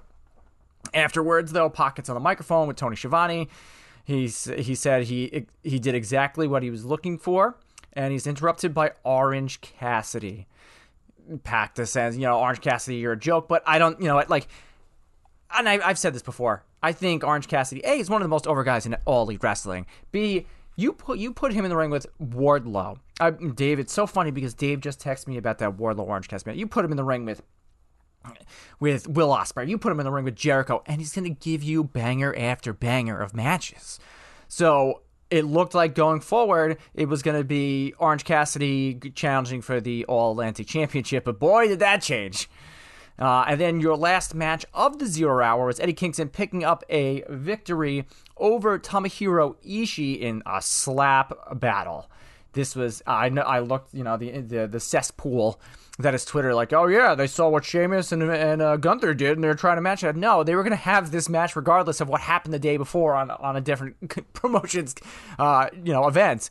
But this match was very hard hitting. Eddie Kingston wins with the Northern Lights bomb and it was just an awesome, strong style match. I I I love Eddie Kingston. I think he's great. I love the fact he he came out like when he comes out, he walks down and then like he hears the crowd right and he stops and he just looks around and sees everybody getting him and just gets him hyped up. And I thought it was I I one of those guys I, I'm all about Eddie Kingston. So next up after this was All Out. Main event show starts off with the Casino Battle Royal, which uh, unfortunately to Brandon's chagrin, it was not Samoa Joe winning this. It was the Devil. And I mean, it, it, what is it's it's a car crash match. So you have a bunch of big spots. You know, there was uh, as we when we were sitting there watching it, there was a spot with Claudio. He was trying to get the ladder to move over, which I think didn't work. Um, but it was a fun match with all these guys, and it just ended so abruptly with a bunch of masked men running to the ring knocking out everybody, and then one of these masked men climbing up and grabbing the casino chip, which then brought the Joker into the match, who sympathy for the devil. Rolling Stones comes out, and this guy just walks the ring in this blacked blacked out devil mask, and wins the battle royal. So the Joker wins it, and he's about to mask. He shakes his head no, and walks off. I think we all knew, as smart wrestling fans, that this was MJF but we'll talk about MJF in a little bit. And we'll continue on as the finals for the AEW World Trios Championship. The Elite are your first ever AEW World Trios champions as they beat Hangman Page Dark and the Dark Order, but it was kind of to the help of Adam Page as that end spot saw Hangman trying to hit the buckshot lariat on Kenny and he hits John Silver, but like I think it was I think it was like out like he hit him and then I forget who went for the pin, and then somebody just jumped on top of Hangman, and it's like he didn't even like try to move, which was silly. But you know, as we predicted from the beginning of this stupid, uh, I don't want to say it's a stupid tournament, but the beginning of this tournament, it was it, was the elites to win, and that's it. Um, uh, unfortunately, again to Brandon's chagrin, um, Jade Cargill is still undefeated as she defeated the fallen goddess Athena. I love the the She Hulk breaking through the the brick wall. I thought was great, um, but you know interference by the baddies, and Kiera you know interfered and ate a kick from Athena, which just gave the uh, distraction to Jade to flatten her with the Jaded for the win. Uh, Jade Cargill still undefeated. Who's next for Jade Cargill is the question. I know it's a very Goldberg esque question for me to ask. But who's next in this women's division? You have six man match as predictable. Wardlow and FTR pick up the victory over Jay Lethal and the Motor City Machine Guns. I thought this was a very fun match, back and forth, but uh, it was the Powerbomb Symphony getting the victory, and Motor City Machine. After this, Motor City Machine Guns, Sanjay and Satnam Singh surround the ring, and we have the return of Samoa Joe coming back from injury, working on a TV show. He comes to the ring and knocks down Satnam Singh. And then Dax's daughter runs to the ring and she comes in and beats and hits Sanjay Dutt with a lariat um, and breaks his pencil. So I thought that was good, especially, you know, what has Dax has been saying? He's going to fight like an eight year old girl. And it, br- it brings this personal side of Dax Harwood into this whole story. And it was fun. It gets a pop. I'm about it grudge match in a match that I think was about five minutes. I had to go back and watch this because me, Dave, and Sal are all old men. So after the this the three way match, everybody retired to their respective homes. And as I was cleaning up and cleaning up, taking the projector down, all this stuff, I missed this match, so I had to go back and watch it. In what was the quickest match on this entire card, Powerhouse Hobbs picks up the victory over Ricky Starks, which we didn't expect, but it they told the story about Starks' neck. You know, he uh, Hobbs caught Starks on the side of the head with a boot, so you could see his neck was kind of bothering him, and then he hit a huge spine buster and pinned him. So all the uh, Excalibur said it the best. All the damage Hobbs did to Stark's neck is paying off. Next up, the Swerve In Our Glory successfully defends the AEW World Tag Team Championship against the Acclaimed.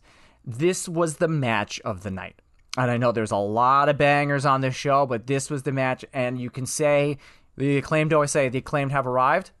They arrived as a tag team here. You know, everyone's like, oh yeah, the acclaimed, they're fun, scissor me, this, that, and the other thing. No, now they're like, after this match, like, you can tell going into the match, like, all right, it's getting good, it's getting good. And then as the ending of the match is going and the acclaimed are getting all these near pinfalls, people were backing it. You're getting huge pops in this.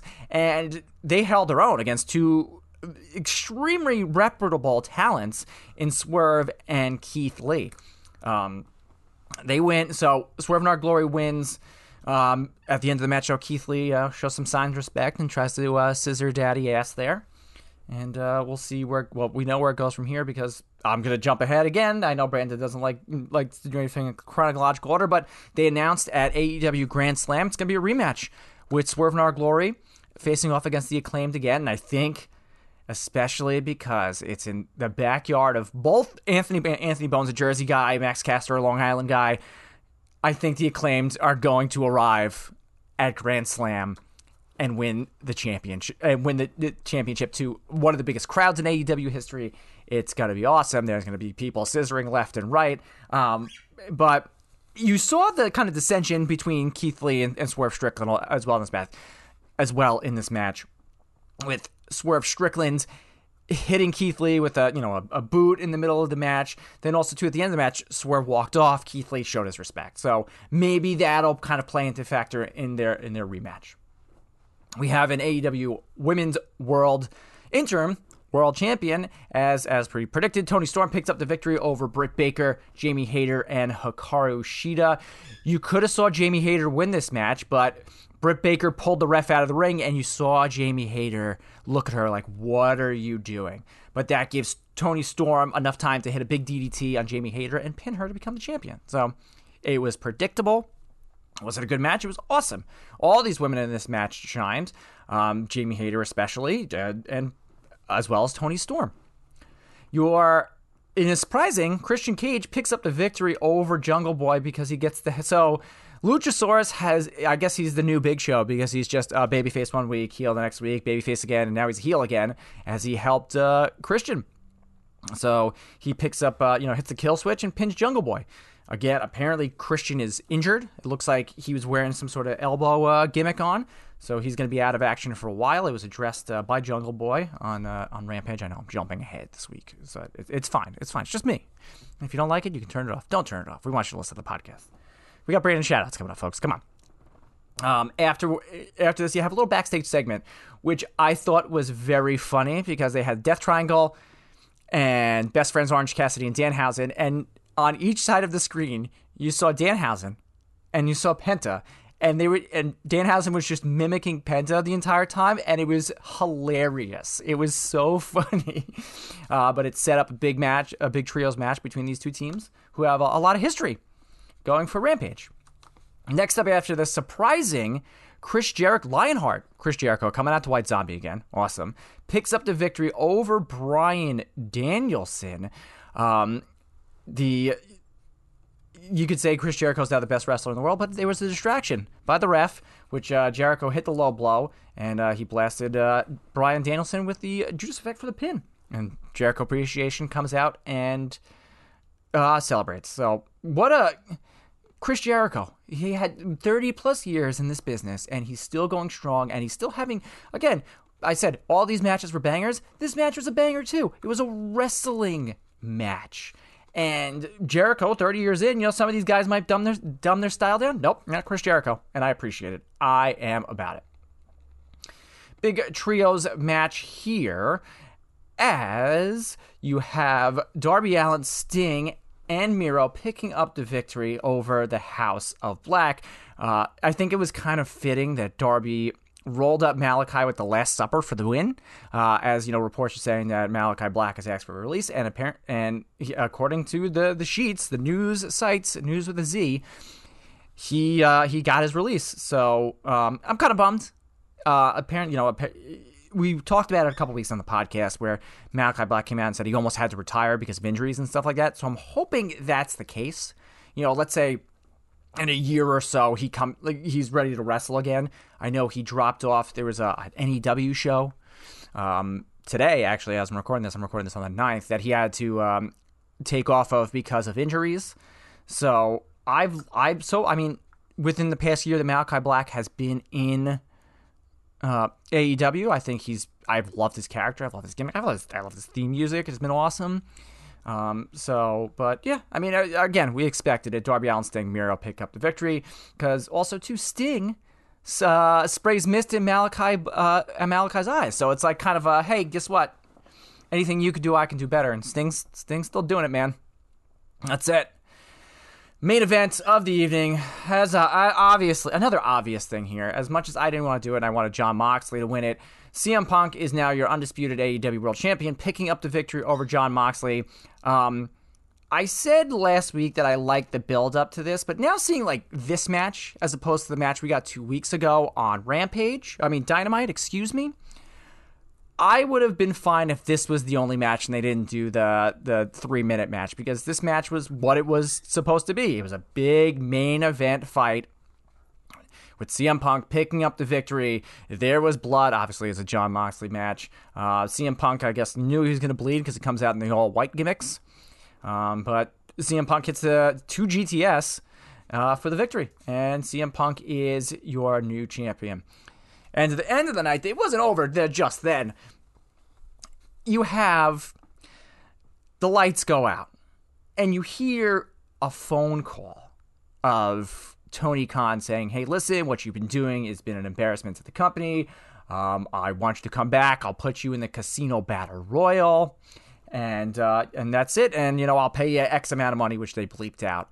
Uh, it then cuts to a CM Punk promo from Ring of Honor saying, "You stupid old man. You know, the Devil's uh, biggest mistake was I forget. You know, you're a snake. This everything thing."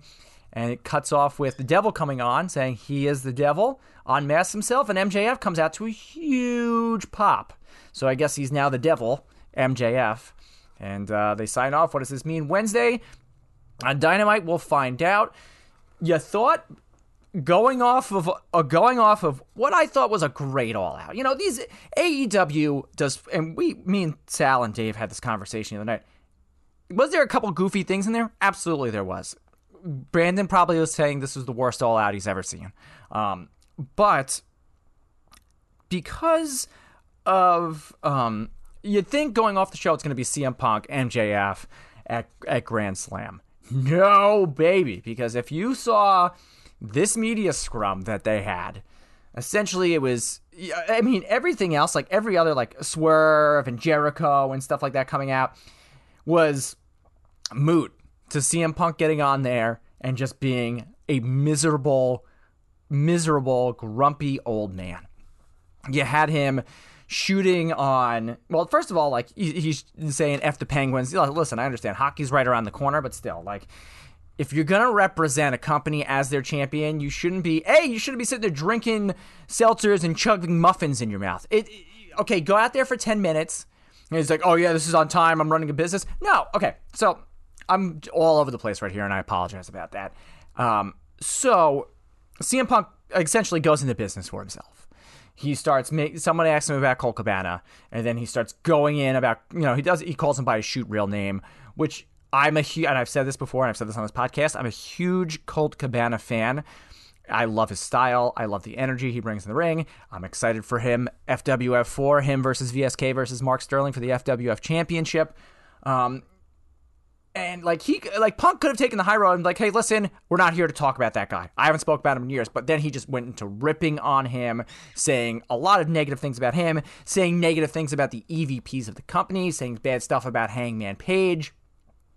Um, this then you know the internet was wild and Twitter was wild from Sunday night until Wednesday. As they said, apparently there was a huge backstage fight. Apparently, Ace Steel bit somebody. The Bucks broke into Ken, uh, Punk's room. Um, it was a lot. Apparently, Punk injured himself, tore his bicep or pec or something to that nature. Um, I don't remember everything because it's just, you know, it was, it, it was wild. And I think it was very unprofessional of CM Punk to take those jabs at people especially because if there was no AEW, CM Punk would not be back in professional wrestling. So he should, I want to say he should kind of be thankful for this opportunity to get back since he left on such a sour taste and he was kind of checked out of wrestling. Well, now unfortunately he's got to be checked out again because he's injured again. So what's the first thing you think when somebody's injured in AEW? We're getting another interim champion. That wasn't the case because we're gonna go right to Dynamite here on on from from Buffalo, New York. Shout out to uh, Josh Allen, the Bills. Nice uh, nice win for them yesterday. But Tony Khan, I, I know the first thing. I, I I'm just I'm thinking, Brandon. Yep, he was reading off a teleprompter. Good, let him read off a teleprompter. Tony Khan said, you know, thank you for joining us for All Out. Unfortunately, he's like, uh, following All Out this Sunday, I had I'm forced to vacate the AEW World Championship as well as the World Trios Championship. I didn't like that he said he just said following All Out. He said he could due to like a backstage, you know, uh, tobacco, tobacco. Like what's that word? Uh, you know, due to uh, uh, a, a, a, something backstage. Like he could have mentioned that because AEW caters to smart mark wrestling fans everybody knew what he was talking about, but you, you have to address it. Like due to a, you know a backstage. Uh, so uh, uh, unfortunate events backstage. I am I am forced. He could have said something like that. It was it was just he could have acknowledged what happened better. But anyway, he said he's forced to vacate the world uh, championship as well as the world trios championship. He said tonight, best friends in Orange Cassidy will be facing off against Pac and the Lucha brothers, and the winner of that match will be the new AEW World Trios Championship. Then he goes on to say, you know, the AEW World Championship is one of the most prized titles in combat sports. So they're doing the AEW Grand Slam Tournament of Champions. And it'll be a tournament that will be ending at Grand Slam. And the winner of that will be the new AEW champion. Um, I'm pulling up what the thing looks like. So the tournament, it's going to be on Dynamite, it's going to be Hangman Page versus Bryan Danielson. Rampage, you're getting Sammy Guevara versus Darby Allin. The winner of Hangman Page and Bryan Danielson faces off against Jericho, and then Darby Allin and Sammy Guevara faces off against Jon Moxley. I like the fact that like on the the graphic itself, they put like everybody's like kind of like stats as champion. Jericho, seven time champion. Hangman Page, AEW world champion. Bryan Danielson, six time world champion. Jon Moxley, three time world champion. Sammy Guevara, three-time TNT champion. Darby Allin, longest reigning TNT champion. So, um, very cool. But we'll we'll kick it off with first the World Trios champion. We have new World Trios champions in Death Triangle, picking up the victory over Best Friends and Orange Cassidy. I did not watch this live because unfortunately I was working that evening, which I was very upset because I I said it from the beginning. Best friends should have been trios championship, and I still stay state by my case that they should have. These are guys, especially best friends. They've had bangers, the tag team matches. Orange Cassidy, you can put him against anybody, and he'll outshine and deliver outstanding wrestling. Unfortunately, that didn't happen. Death Triangle gets a victory. This match, though, a lot of fun. Uh, I like the, the tag team spots there. I like the the trio uh, Canadian destroyer, and I forget who it was on commentary. He's like, "Yeah, we're so close." To, I think it was Taz. He's like, "Yeah, we're close, so close to uh, Toronto. There, you're doing Canadian destroyers." Uh, but congratulations to the Death Triangle. I hope we see this matchup again. I want let's talk about the the tournament because yeah, let's talk about the World Championship tournament because you had Bryan Danielson pick up the victory over Hangman Page in an outstanding wrestling match. Yes, I know in Chris Jericho's promo earlier that night, he kind of ruined it for everybody because he said he's going to face Bryan Danielson next week. But awesome match here. I I kind of liked that Hangman Page kind of got booed because unfortunately he did cost the Dark Order their uh, trios championship on Sunday. Imagine if the Dark Order won on Sunday. The uh, just wow. Imagine. Um, but awesome match between Bryan Danielson and Hangman Page. They you know they built it as Hangman Page Bryan Danielson three. It lived up to the expectations. Um, but now Bryan Danielson gets to go on and face Chris Jericho next week at uh, uh, for who who gets to go to a Grand Slam.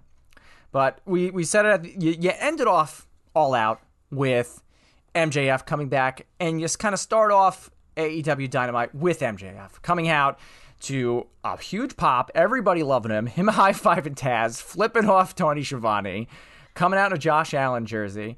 And, you know, he plays like the ultimate baby face role. He's like, yeah, the devil's back, everybody. Who's, he's like, oh, I love you guys. You're great. And he's like, you know, he essentially said, he goes, I'm not going to this tournament of champions because I'm going to work smart, not hard.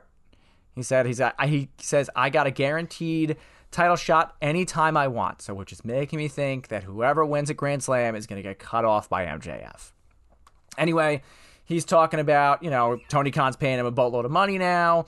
Um, and he's, you know, he's going to win that world title, and uh, he's uh, MJF, and he's better than Moses too. He's better than Moses. Which he's then cut off by Jon Moxley. Jon Moxley telling him, saying that he's full of uh, he's full of poop. And then MJF goes from complete babyface to complete heel because then he starts ripping on Buffalo, saying Josh Allen sucks, um, and then starts talking more about the bidding war of 2024, saying that the only real con in uh, professional wrestling is Saint old Saint Nick Con. Uh, if, you know, we're from we're smart wrestling fans, and he's you know we know he's talking about Nick Khan from WWE, um, and he says you know he's he's gonna take uh, the title. Maybe he'll take it with his uh, friend Cody Rhodes to uh, WWE. And uh, you know, he says uh, he wants he wants the ball. He's gonna take it, and that's what's gonna be, as his favorite wrestler Triple H says, is best for business. So like I I know some people like I don't know why why he has to mention Nick Khan and stuff like that. I don't mind it because it's kind of playing to hey guess what I'm gonna leave and I'm gonna go over here and get getting heel heat because again I feel like AEW caters to the smart wrestling fan.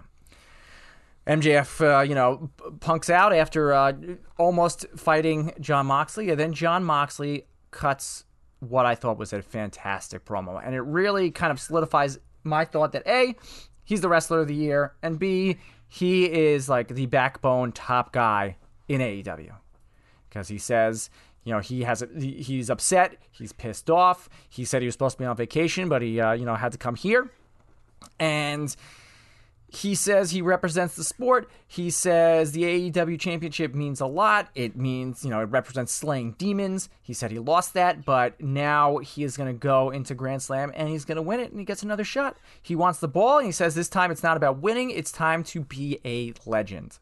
Uh, Bully Ray said a very poignant thing on Busted Open this week that Moxley's kind of like the Terry Funk, Onita, and I forget the other person he said, son of a B. But I can kind of see that. He's kind of wrapped up uh, all these like legendary characters into one. He's he's the backbone of all elite wrestling. Do I now? Who do I see winning this tournament? So you have Brian, you have Bryan Danielson. You have Bryan Danielson facing off against Chris Jericho. Um, it, I don't really care who wins between Sam, Sam. I know who wins, but whoever they face is not going to be Jon Moxley. So I think it might be at Grand Slam, Bryan Danielson versus John Moxley. But you know, they're both. I yes, I know they're both in a stable, but they like to fight, and they're gonna just fight it out. So I'm very cool about that. I'm excited for this tournament. I'm excited for Grand Slam. So and I, I hope and I and I feel like this episode of Dynamite really kind of brought, and a lot of people said this too, it kind of brought them back to like older. I know AEW is only three years old, but like more of like the wrestling. They focused more on the wrestling instead of like the promos and this, that, and the other thing. Um, Tony Schiavone backstage with Chris Jericho. You know, as I said this before. Um, also, two other things happening on. Ray I'm all over the place with this episode of Rampage. Uh, Dynamite excuse me. Uh, TNT Championship, Wardlow defends in a squash match against Tony Nese, gets headbutted, clothesline, powerbomb Symphony, and then I really liked. He was gonna, you know, powerbomb Mark Sterling too, but Josh Woods comes out to make the save. But I liked Wardlow after this. You know, he says he's like, oh, the internet's saying that Wardlow's lost his momentum, and he said no, he's the TNT Championship, and he's gonna let all the fans know that this is still Wardlow's world. So we've spoken about how you know the TNT Championship wasn't defended at all out. He's been in this like trios kind of storyline. So now I'm hoping they kind of go back to getting getting on the the the ball here, Wardlow, hyping him up again because you know going into Double or Nothing, he was the hottest thing in AEW. So let's get him back to that because I'm a big fan of him. We talked about also uh, one major person that had a big night at All Out was Stokely Hathaway. He comes out uh, later on in the show with uh, his little new uh, group of Austin Gunn, Colton Gunn, Ethan Page, Lee Moriarty, and W. Morrissey, and says, uh, and uh, Stagehand tries to cut him off, and they beat him up. Um, w. Morrissey hits him with a massive boot, and. I, I want my my question is like when are they going to integrate MJF with this whole Stokely family? Is it going to happen or is it just MJF just paying him off to do his thing and that's it and that it's done with? So We'll see. Uh, we'll see going forward. Main event of the evening. I mean, it could have been that Bryan Danielson, um, Bryan Danielson uh, Hangman Page match, but pure championship on the line. We have a new pure champion in Daniel Garcia. He's getting the victory in Buffalo. He gets uh, walked out to the ring by rapper Westside Gun, who's a Buffalo native as well. Um, if you like solid wrestling, this is the match for you. I thought it was great. I enjoy the the Ring of Honor uh, Pure Rules matches, but it was Yuta at the end trying to go for the seatbelts uh, for a two count, and then Garcia locked in the Dragon Tamer, and Yuta tapped out without anybody coming out there. Jericho said it earlier in the uh, evening. He said, "He's like, you weren't out there for us the other night." He's like, "So we're not going to be out there for you tonight," and he wasn't. Bryan Danielson, after the match though, does come out, shakes Wheeler Yuta's uh, Daniels uh, shoves uh shakes bah, I can't talk, Jesus. This is what happens when I don't have Brandon. I miss you so much, Brandon. Even though we're not gonna scream at each other this week. Uh but uh, Danielson comes out, shakes uh, Garcia's hand, and places the belt around him, which I think was a very nice gesture. You know, and Jericho uh, walks down and he's not happy with what he saw. So the story of the custody of Daniel Garcia continues to grow. Congratulations to Daniel Garcia. Again, a guy that broke both of his legs uh, while he was on the Indies to what he's doing now. I think it's awesome. I'm about it.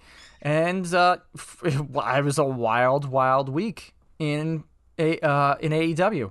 I mean, I didn't mention it, but there was a lot of suspensions given out. The Bucks and Kenny Omega were sus- suspended, which is why they, um, which is why they uh, took the trio the trios title off him. And CM Punk is suspended, injured, whatever he is. I think I can kind of say the CM Punk thing again. Make if CM Punk does come back to All Elite Wrestling, make him an attraction. Don't put him in champion. Hey, guess what? We're gonna have CM Punk versus um, I don't know. We're gonna have CM Punk. We had we had it already, but CM Punk versus John Silver. Make that an attraction match. You don't have to put him in because it looks like he's getting injured a lot, and maybe he just can't hang with the wrestlers of today. So anyway, I like to focus on the positives, but it's in a very it's it's been an angry week for me as a professional wrestling fan and as an an all elite wrestling fan because you want to see you don't want this drama. You know, you don't you don't want this, but it's going to happen and it's part of growing pains. Again, this company is 3 years old. These things will happen and props to whoever threw out to Tony Khan for suspending people and stripping people of titles. Shows you listen, we're trying to work together here um, and not against each other. So on that note, let's get to that's AEW. Oh, I got I got to mention, uh, he's back to his winning ways. Matt Cardona, after having a, a unsuccessful couple days with NWA, this weekend goes on to become the first wrestling showcase champion. Uh, so props to him on that. And he also beat Jimmy Lloyd that night, either with the help of his uh, lovely wife Chelsea Green. Uh, so congrats to Broski on winning that title back, and I can't wait for him to win all of his other titles back, besides the NYWC one, because no one, no, I'm kidding, win that back too. Um, anyway, on that note, um, I guess it's time for my match of the week. Chris's match of the week. Chris's match of the week. Match of the week this week. Um, I got two of them. First one is going to be from All Out. Swerve in Our Glory versus the Acclaimed. The Acclaimed have arrived, ladies and gentlemen, and I can't wait for Grand Slam when they win the tag team titles. So that's going to be cool. Uh, also, the trios match from Dynamite, which was the uh, Death Triangle going over Best Friends and Orange Cassidy. Yes, I am upset about the outcome of the match because I still think Best Friends and Orange Cassidy should have won it. Um, but the match was awesome. It was fun. Um, the Danhausen spots they got in there where he was cursing people and he punched uh, Alex Abrahantes in the balls. Everything it, it was fun, and that's what I love about professional wrestling is when it can be fun. in this match, kind of, especially the first match off of the drama that happened at All Out. It just make it, it's like all right, we're gonna we're gonna be in good shape here with guys like these, you know, this in the ring. So go check those two matches out. Um, and he may not be here with me, but he did send me his shout outs. Shalom, Jay Silver here, and you're about to listen to my favorite part of the show, Brandon Shalom's. Oh, I mean Brandon shoutouts. The first shoutout goes to Rumbleverse, which Chris brought up on the show last week, and I downloaded it. I think it's a really fun game. I don't have a, a full understanding of how to play it really, but it's still enjoyable. It's Fortnite, but instead of guns and shooting, you're you're wrestling. Huh. And it's cross-platform, and uh, I've suplexed people off of buildings. I've German suplexed people down steps. What is this called? Rumbleverse. Rumbleverse. Yeah, we're not getting paid for this. I think it's a, a pretty fun game. is this free to download? Yeah, it's free, just like Fortnite. Huh. It's on. Uh, I know it's on Xbox, PlayStation, computer. So I'd say check it out. It's free. That's interesting. Uh, also, since I'm not going to have an opportunity to mention a mark out moment of the week, I will give one of my mark out moments a shout out, which is the WrestleMania biography that aired on A and E. It was the season finale, which, by the way, they announced they're coming back in the winter with more of the. Uh, uh, uh, I almost said Muppets Most Wanted, the Most Wanted Treasures. Oh, that's that's that's cool because that's such a cool show to be watching. I mean, yeah. So I think that's awesome, and they're going to have did more they show biographies. Any preview also. or no? No, they just they just showed like a package of, just like an overall video package. Oh, that that is just going to be there. That yeah. That's it, it's funny after seeing that it really got me into thinking like maybe like as a collector instead of like autographs and stuff that would be pretty cool to own like an attire. I have one. Yeah, from an event you went to, right? Yeah, from the Nassau Coliseum. It was October 30th, I think, 2007. It was, uh, I, I, went to college across the way at Nassau Community College and I knew WWE was there. And on a whim, I texted my dad. I'm like, Do you by any chance want to go to SmackDown? And he goes, Okay.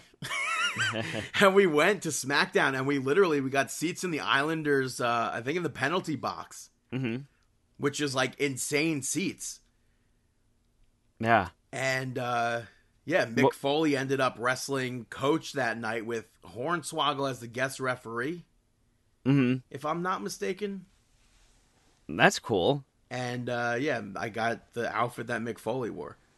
That's I guess the only attire that I have is CM Punk wrist tape. Which, which is a uh, story in itself. Yeah, but I don't have any... There's there's uh there are stories on the internet somewhere from like Kurt Hawkins, I guess you could technically hear it from. But I don't think Kurt Hawkins realizes where they are now. yeah, I have them. they were passed down. They weren't stolen or anything. Yes, they were passed down to me. Uh, I have them not on display. They're in my closet as I figure out what I'm supposed to do with them. I mean, they're not. They don't have any certification with them. They are just a pair. I mean, there's DNA if you get a DNA tested somehow right? If CM I mean... Punk wanted to maybe somehow send you a lock of hair or something. if you if you're listening, yeah. CM Punk, mark it out one at gmail.com. Yeah, hit us up. But uh, they had interviews on that WrestleMania biography from David Wolff, who I wasn't expecting to see on it. They had MTV executives, which makes sense. Also, wasn't expecting to see Dee Snider, but it was really awesome to hear Cyndi Lauper and Mr. T talk about this era of professional wrestling. Mm-hmm. I thought that was awesome. It's like stuff that Mr. T was talking about, and this was what I wanted to hear in his Hall of Fame speech. Yeah. And it's a shame that like he did like 40 minutes on his mom instead of this. Mm-hmm. But watch the WrestleMania biography from A and E. I think they're all fantastic episodes. Yeah. Last shout out goes to Cars on the Road, which is a brand new series on Disney Plus, and it was released on Disney Plus Day, but um, at the time of recording this, it hasn't come out. It's Wednesday right now. Disney Plus Day is on Thursday, but by the time the episode drops, it will have already come out. But I did see like clips of the show, and I'm always I'm I really like Cars. It's a good show, uh, a good movie. I mean, and uh, a lot of people don't like the second movie or the third movie. I think, well, maybe more so the second movie they don't like, but I think the third movie was really good. But uh, it's gonna be on Disney Plus. Owen Wilson and Larry the Ca- Cable Guy are in it. I think. I've actually never seen the movie. You've never seen Cars, No, I've That's always wanted to though. but I, I think the the rest of the cast, for the most part, reprised their roles as well. So Yeah. I'd say check it out. Cars on the Road Disney Plus Day is coming or has already come, and it's fun. Meh. So uh, those are my shout outs. Now it's time for our our...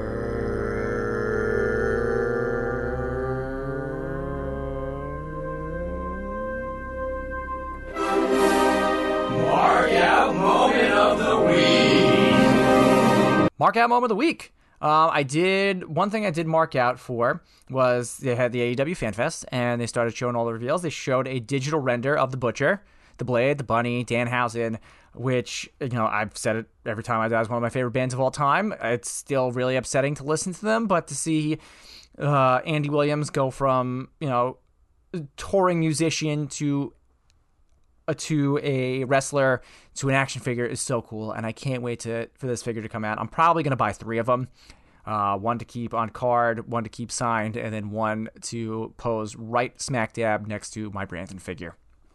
So I marked out about that, and I really can't think of anything else that I marked out about this week. Um, that's it. So that's our show for this week. Marking out 605. Hopefully, I got that one right. So thank you, everybody, to listening to our podcast. Uh, make sure you go to markingout.com, subscribe on all of your major podcasting applications. Facebook.com slash markingout, Twitter.com slash markingout, YouTube and Instagram.com slash markingout11. We're also on TikTok, TikTok.com. Is it TikTok or is it just at marking out? I don't know. I'm a, I'm a, I'm a boomer when it comes to that. I don't know what TikTok is. Um, but uh, you can buy merchandise, prowrestlingtees.com slash marking out. Got to thank Nick Matocho for our logo and Ring Rope Rebellion for our music. And then uh, next week, you will get back to me and Brandon yelling at each other about AEW. Uh, and so until that time, which I can't be more excited about, um, we wish you, well, I wish you, it's not we, unless I have schizophrenia, I wish you the